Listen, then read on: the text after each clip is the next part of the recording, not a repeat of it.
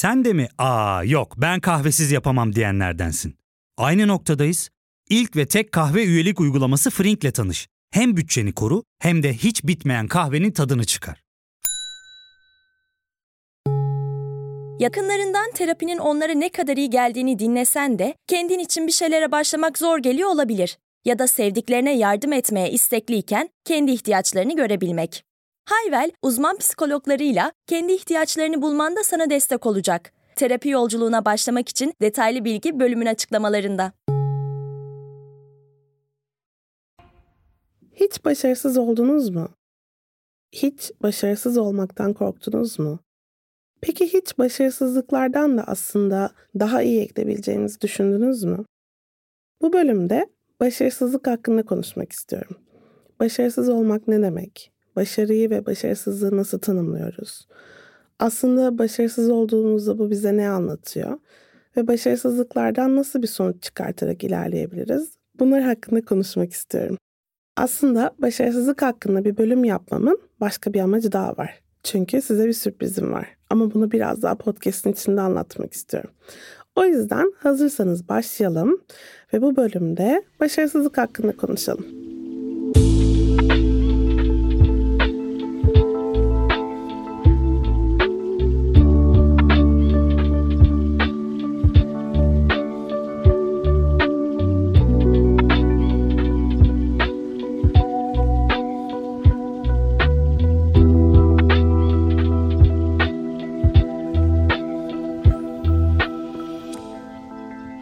Merhabalar, ben psikolog doktor Gizem Sürenkök.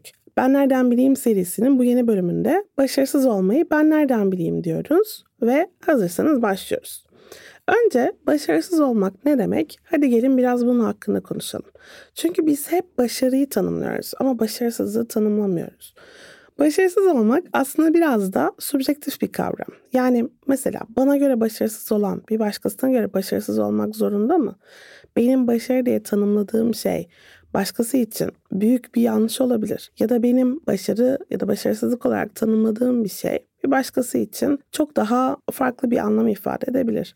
O yüzden aslında başarısızlığı nasıl ben kendi kafamda oturtuyorum? Biraz bunu düşünmekte fayda var. Mesela başarısız olmak başarısız olmak mı? Yani benim planladığım, başarı diye planladığım hedefe ulaşamamak mı? Yani başka bir deyişle beklentiyi karşılayamamak mı? Ya da mesela başarısızlık, o hedefi karşılasam dahi yol üzerinde hatalar yapmak mı? Ya da o hedefi karşılasam dahi yanlış yoldan gitmek mi? Bu başarısızlık olur muydu mesela? Ya da mesela planladığım gibi gitmeyen herhangi bir şey başarısızlık sayılır mı? Sonunda elde ettiğim şey yine beni mutlu ediyorsa. Çünkü düşününce belki farklı bir hedefe ulaştım ama bu hedef beni mutlu ediyor. Ama aslında başlangıçta başarı olarak başka bir şey tanımlamıştım. O zaman ben başarısız mıyım? Ya da mesela standartları karşılayamamak mıdır başarısız olmak? Çünkü düşününce o standartları bize tam olarak kim koyuyor?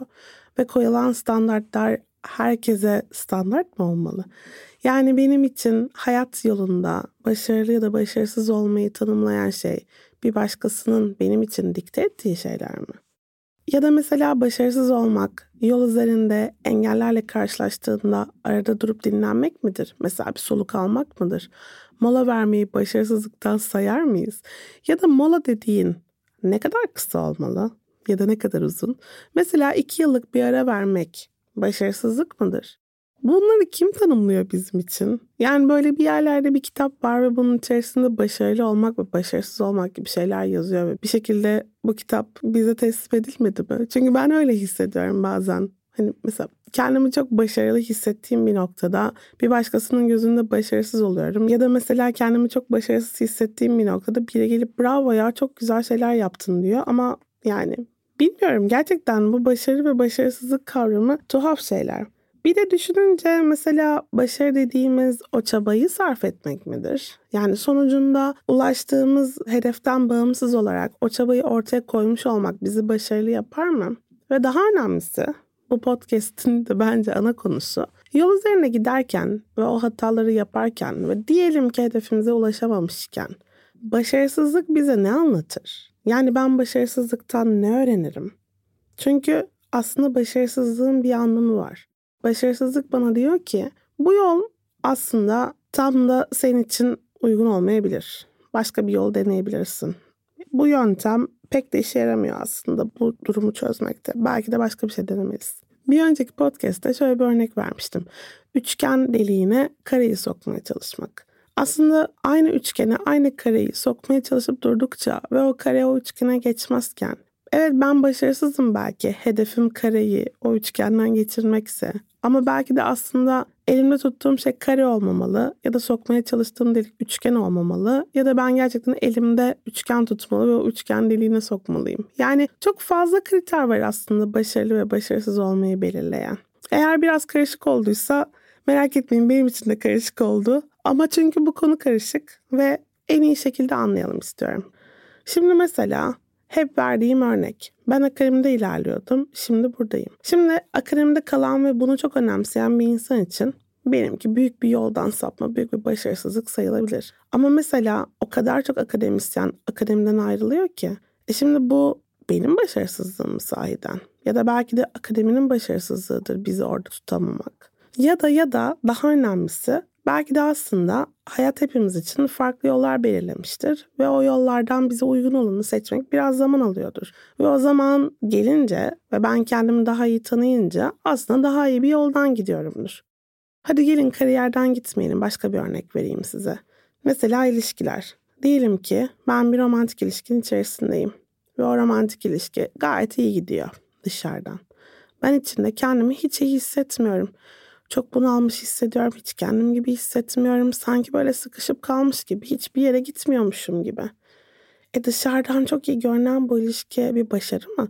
Yani mesela ben yirmi yıldır evliysem, bir başkası beni wow yirmi yıldır evli, gerçekten ne kadar uzun ve iyi bir evlilik sürdürüyor diye düşünüyor olabilir benim hakkımda. E peki ya ben içerisinde çok mutsuzsam? Kime göre başarı ya da başarısızlık? Peki ben bu evlilikten çıkarsam? Evliliğim bitmiş olduğu için ben başarısız mı sayılmalıyım? Çünkü evliliğimi yürütmeyi başaramadım. Ya da yoksa ben o evlilikten çıkmayı başardığım için biri gelip bana ya Gizem bravo, gerçekten sana iyi gelmeyen bir şeyden çıkmayı başardın mı demeli. Çünkü bana kalırsa ikincisi. Ama birçok insan birincisiymiş gibi hareket ediyor. Neden birbirimizin başarısızlıklarını, tırnak işareti içerisinde siz beni görmüyorsunuz çünkü, biraz böyle övmeyi, yüceltmeyi, takdir etmeyi başaramıyoruz? Çünkü belki de o başarısızlık aslında bizim uzun gayretler sonucu elde ettiğimiz bir şey. Mesela diyelim ki bir başka örnek. Ailemle sürdürdüğüm ilişki. Belki ben dışarıdan bakıldığında örnek çocuğum. Onların sözlerinden hiç çıkmıyor. Ömrüm boyunca onları mutlu etmek için gayret sarf ediyorum. Çok iyiyim. Bütün kurallara uygun yaşıyorum. Dışarıdan bakıldığında çok başarılı bir evlat yetiştirmiş benim ailem. Peki ya ben içeride çok mutsuz hissediyorsam? Peki ya ben hiç kendim gibi olamıyor ve hayatımı nasıl devam ettirebileceğimi bilmiyorsam? Ve aileme ya ben artık sizin kurallarınıza uygun yaşamak istemiyorum, ben gerçekten kendi istediğim gibi yaşamak istiyorum diyorsam, bu beni başarısız mı kılar? Peki bu ailemi başarısız mı kılar? Çünkü düşününce pek de toplumsal kurallara uygun bir evlat yetiştirmemişler değil mi? Bu evlat isyan ediyor. Ya da belki de o kadar iyi bir evlat yetiştirmişler ki ben kendim gibi olmayı tercih edebiliyorum. Sahici olmayı tercih edebiliyorum. Düşününce yani başarılı ve başarısız olmak çok farklı yerlerden çok farklı anlamlara denk gelebiliyor. Peki eğer böyleyse, durum buysa biz neden başarısız olmayı sahiplenemiyoruz? Neden şöyle gönül rahatlığıyla ya evet ben bu ilişkiyi sürdüremedim ya da evet ya ben bu işte ilerleyemedim ya da ben bu şehirde yapamadım arkadaşım diyemiyoruz? Neden? Başarısız olmak neden bu kadar kötü? Çünkü bir taraftan her şeyden önce kendi benlik algımız sarsılıyor biraz başarısız olduğumuzda. Çünkü biz her şeyi iyi yapmak zorundayız ya. Yani bu öğretilmiş bize. Belli kurallar var ve o kurallara göre bir şeyleri yapmak zorundasın. Bu mesela o kadar sıkıştırıyor ki bizi. Aklıma şu örnek geldi. Bazılarınız biliyordur. Ben on bir sene Amerika'da yaşadım. iki bin sekiz yılında biz göç ettik Amerika'ya. Ve ben iki bin on dokuz yılında Türkiye'ye geri gelmek istedim. Eşim ve kızımla beraber Türkiye'ye geri döndüm. O kadar çok insan bana ya sen aptal mısın, neden döndün Amerika'dan dedi ki. Ve eminim bazıları beni başarısız bile bulmuştur. Orada kalamadım ya da tutunamadım diye. Bu kelimeleri bilinçli bir şekilde kullanıyorum. Kimsenin aklına geldi mi bunun aslında benim için bir başarı olduğu? Çünkü gönlümde yatan ve yapmak istediğim şeyi yapmak için bir şeylerden vazgeçip bu yola girdiğim. Çünkü benim için başarı buydu. Kendimce bana atfedilmiş bütün görevlerden ve yol haritasından sıyrılıp kendim gibi olabilmek ve kendi gönlümde yatan hayalleri gerçekleştirebilmek. Ama bir yandan da o kadar çok dikte edilmiş ki bu bize. Yani başarılı olunca önünde bir yol haritası var ve buradan ilerlemek zorundasın. Bu arada bunu mesela şöyle insanlardan da çok sık duyuyorum ve umarım ileride böyle bir konuğum olur. Çok başarılı bir insan, işte çok iyi okullardan mezun olmuş falan. Sonra kurumsal hayata girmiş. yirmi sene kurumsal hayatta çalışmış. Yükselmiş de yükselmiş. Çünkü biliyorsunuz onlar hep böyle lineer yukarı doğru gidiyor. Sonra demiş ki bir yerde, ya ben istemiyorum. Ben artık kurumsal hayatta çalışmak istemiyorum. İstemiyorum ya. Bırakıyorum her şeyi. Ve ondan sonra da gerçekten bir süre mola vermiş. Ya da bir süre kendi girişimini kurmuş. Başka şeyler denemiş. Hiç fark etmez. Bu insan başarısız mıdır sahiden? Yoksa bu insan kendi içinden geleni yapıp başarılı olma yolunda doğrusunu mu yapmıştır? Neden uzun süre biz Ferraris'ini satan Bilge kitabına hayrandık? Hani o Bilge Ferraris'ini satıyordu ama aslında Ferrari'de bir başarı hikayesiydi filan. Yani o kitaba hayran olup bir yandan da bunları yapabilen insanları ya of becerememiş diye eleştirmek neden? Ama bir yandan da şunu düşünüyorum. Tıpkı o az önce verdiğim örnekteki kurumsal hayatta çalışmış birey gibi ya da benim kendi hikayemdeki gibi. O kararları verebilmek o kadar zor ki.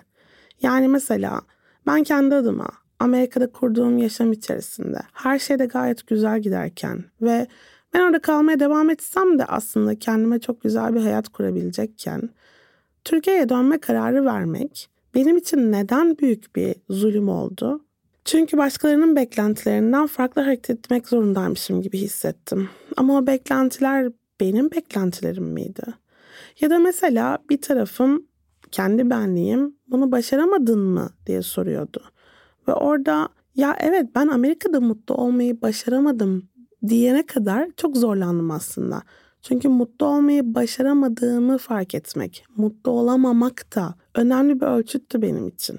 Ama bu ölçüt hayattaki diğer başarıları tanımlamıyordu bazen. Ama niye bunu yapmıyoruz? Neden mutlu olmaya odaklanmıyoruz? Neden iyi hissetmeye, kendimiz gibi hissetmeye, günümüzü huzurlu, sakin ve mutlu hissederek geçirmeye odaklanamıyoruz? Diğer o başarı kriterlerinin peşinden koşarken. Bunu kaçırdığımız için bazen işte başarılı olamadığımızı ya da başarısız olduğumuzu kabul edemiyoruz. Tabii bu beklentileri karşılayamamakla çok ilişkili. Benlik algısı ve beklentilerle gerçeklerin örtüşmemesi. Ama bir yandan da bu tırnak işareti içerisindeki başarısızlıktan ders almak biraz kafa yormayı da gerektiriyor. Yani bunun üzerine oturup uzun uzun düşünmek. Ben bunu neden yapamadım? Mesela bir ilişkimiz bittiğinde o ilişkinin bitişine o kadar odaklanıyoruz ki ve mutsuz oluşumuza. Durup şunu düşünmüyoruz. Bu ilişki neden olmadı? Neden ben bu ilişkide mutsuz oldum? Neden bu insanla bir ilişki yürümedi? Ben neden mutlu olamadım? Ya da bu ilişki neden başarısız oldu? Bu sorular neden korkutucu sorular? Neden oturup gerçekten bir değerlendirmiyoruz? Çünkü değerlendirsek aslında göreceğiz belki. Mesela o ilişkide çok köşeye sıkışmış gibi hissediyordum. Ya da o ilişkide ben desteklenmiş hissetmiyordum. Ya da o ilişkide yaptıklarım yeterince takdir görmüyordu. Ya da belki karşımdaki insan beni yeterince anlamıyordu. Hiç önemli değil aslında. Neyin bizi başarısız kıldığı tırnak işareti içerisinde yine.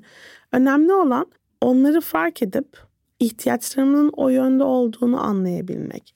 Ben beni destekleyen bir partner arıyorum. Ben beni takdir edebilen bir partner arıyorum.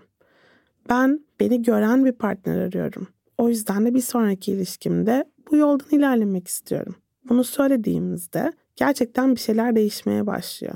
Ama dediğim gibi başarısızlığımızdan ders çıkartmak için gerçekten de biraz kafa yormak gerekiyor.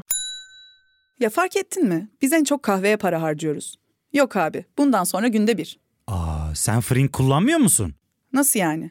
Yani kahvenden kısmına gerek yok. Frink'e üye olursan aylık sadece bin iki yüz TL'ye istediğin çeşit kahveyi istediğin kadar içebilirsin. Günlük kırk TL'ye sınırsız kahve mi yani? Çok iyiymiş. Aynen. Hatta şu anda iki yüz TL'lik bir indirim kodu da var. E hadi hemen indirip üye ol da bu fırsatı kaçırma. Terapiye başlamak, içinden çıkamadığın döngüleri kırmak, bazı yanlış bulduğun kararlarını değiştirmek ve kendinle beraber daha huzurlu bir yaşam inşa etmek için atabileceğin en değerli adımlardan biri. Hayvel ile yoğun yaşam tempona uyum sağlayarak online terapi seanslarını takvimine göre ayarlayabilirsin. Bini aşkın uzmandan sana en uygun terapisti seçebilir, Podbee on koduyla indirimden yararlanabilirsin. Detaylı bilgi açıklamalardaki bağlantıda. Peki buraya kadar aslında başarısızlık ne demek ya da başarı ne demek, bunlar hakkında konuştuk. Hadi biraz da başarısızlığın bize tam olarak nasıl öğretebileceğini konuşalım. Bir kere her şeyden önce başarısız olmak, ihtimalleri eleyerek öğrenme yolunda çok önemli bir adım. Ben neyin benim için işlemediğini öğrendiğimde o ihtimali eleyebiliyorum. Mesela diyelim ki siz üniversiteden mezun oldunuz ve bir işte çalışmaya başlıyorsunuz ve o işte çok mutsuzsunuz. E tamam işte, demek ki o iş size göre değil. Bunu eleyebilirsiniz. Tabii ki biraz üzerine kafa yormak lazım. O iş mi size göre değildi, o sektör mü size göre değildi, o şirket mi size göre değildi. Bunları düşünmek lazım. Ama eleyerek öğrenmenin güzel bir yöntemi bu. Başarısızlıktan öğrenerek başarıya gitmek demek aslında başarısızlığımızı gerçekten oturup böyle bir ameliyat yaparcasına incelemek demek. Ameliyat deyince de aklıma şu geldi. Tolstoy'un bir lafıymış galiba bu. Başarılar birbirine benzer ama başarısızlıklar biriciktir. Ameliyat örneği çok güzel burada bana kalırsa. Yani mesela ben bir cerrahsam ve ameliyatlarımın yüzde doksan dokuzu çok iyi geçiyorsa birbirinin aynısı ameliyatlardan belki de çok da fazla öğreneceğim bir şey yok. Ama ameliyatlarımın bir tanesi kötü gidiyorsa benim ameliyattan öğreneceğim çok şey var. Çünkü o ameliyat bana neyi daha farklı yapabileceğimi gösteriyor. Biricik başarısızlıklarımdan çıkartabileceğim çok sonuç var aslında. Ben neden bunu böyle yaptım? Ben neyi daha farklı yapabilirdim? Bundan ne öğrendim ve bundan sonra nasıl bir yolda ilerlemek istiyorum? Başarısızlıktan öğrenmeye çalışmak şu açıdan da zor. Kendi başarısızlığımızı düşündüğümüz zaman bu bizi korkumuzla da yüzleştirdiğinden çok da yapmayı sevmediğimiz bir şey. Öyle olunca başkalarının hatalarına bakmak biraz daha fazla yapılabilir bir şey haline geliyor. Ama bakın burada çok önemli bir nokta var. Başkalarının başarısızlıklarından keyif almadan başkalarının başarısızlıklarını inceleyebilmek. Oh ben iyi ki bunu yapmamışım ya da ne kadar saçma bir şey yapmış, ben asla böyle yapmazdım demeden. Gerçekten elimizden geldiğince nötr kalarak bir başkasının başarısızlıklarını dinlediğimizde, okuduğumuzda, incelediğimizde bunlardan da çok şey çıkartabiliyoruz aslında. Başkalarının başarısızlıkları deyince kendi başarısızlıklarımıza biraz daha objektif bir gözle bakabilmenin önemli bir yolu da biraz mesafelenerek kendimize konuşmak. Mesela şu örnekte olduğu gibi, ben neden bu ilişkide başarısız oldum? Ben neyi yapamıyorum? Ben bu tartışmada ne söyledim de olmadı değil de, biraz tuhaf gelecek kulağa ama şu şekilde. Gizem neden bu ilişkiyi yapamadı? Gizem tartışmalarda nasıl hatalar yapıyor? Gizem ne söylese karşı taraf farklı algılardı demek. Gördüğünüz gibi kendime üçüncü bir şahıs gibi davranabilmek, zihnimde o şekilde cümleleri kurmak aslında duruma bakış açımı değiştiriyor. Bununla ilgili çok güzel araştırmalar var ve bunun gerçekten işe yarar olduğunu gösteriyorlar. O yüzden size de tavsiye ederim.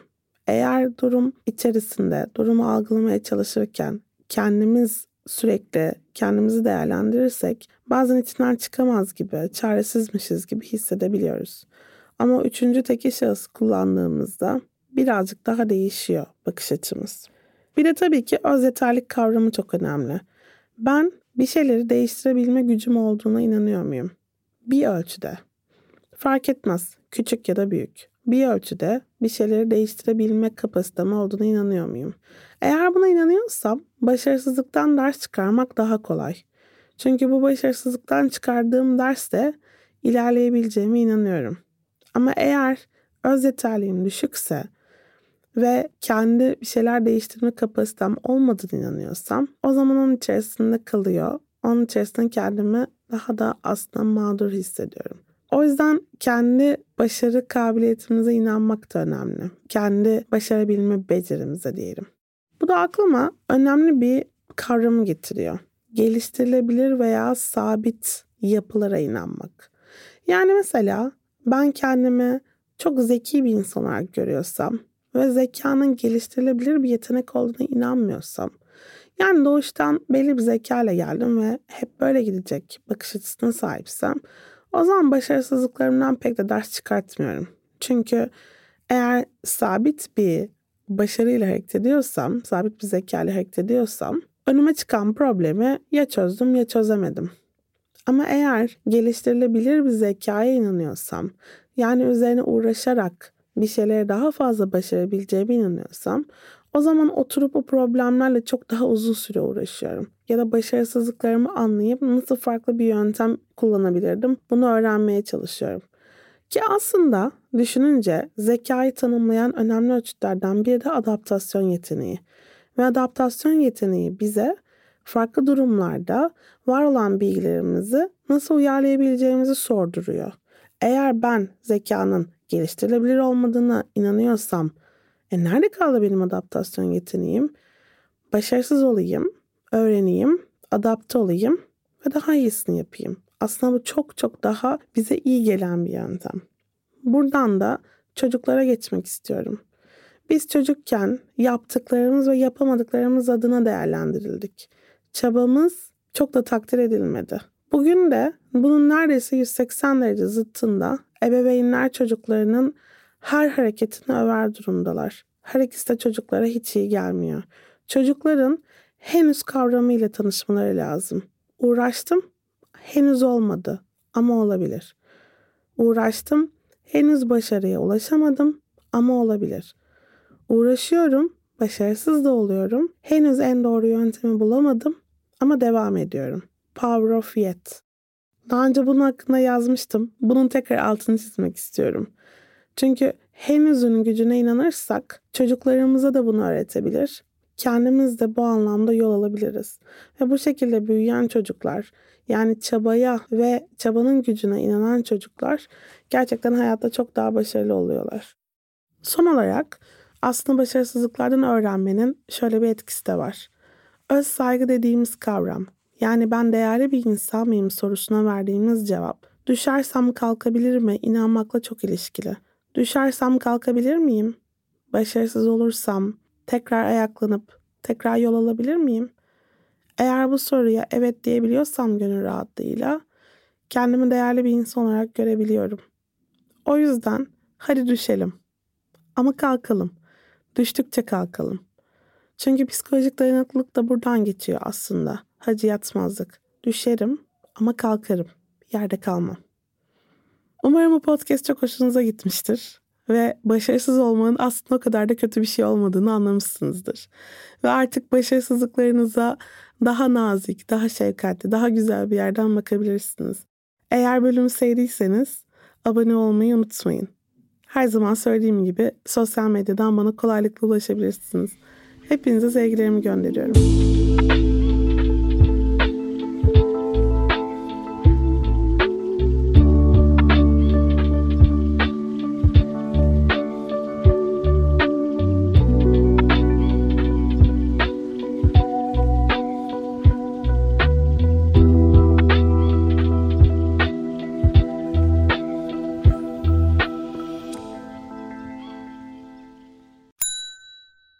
Ve tek kahve üyelik uygulaması Frink, kırk altı ildeki beş yüzden fazla noktada seni bekliyor. Açıklamadaki kodu girerek sana özel iki yüz Türk lirası'lık indirimden faydalanmayı unutma. Hadi sen de Frink üyeliğini başlat, kahven hiç bitmesin.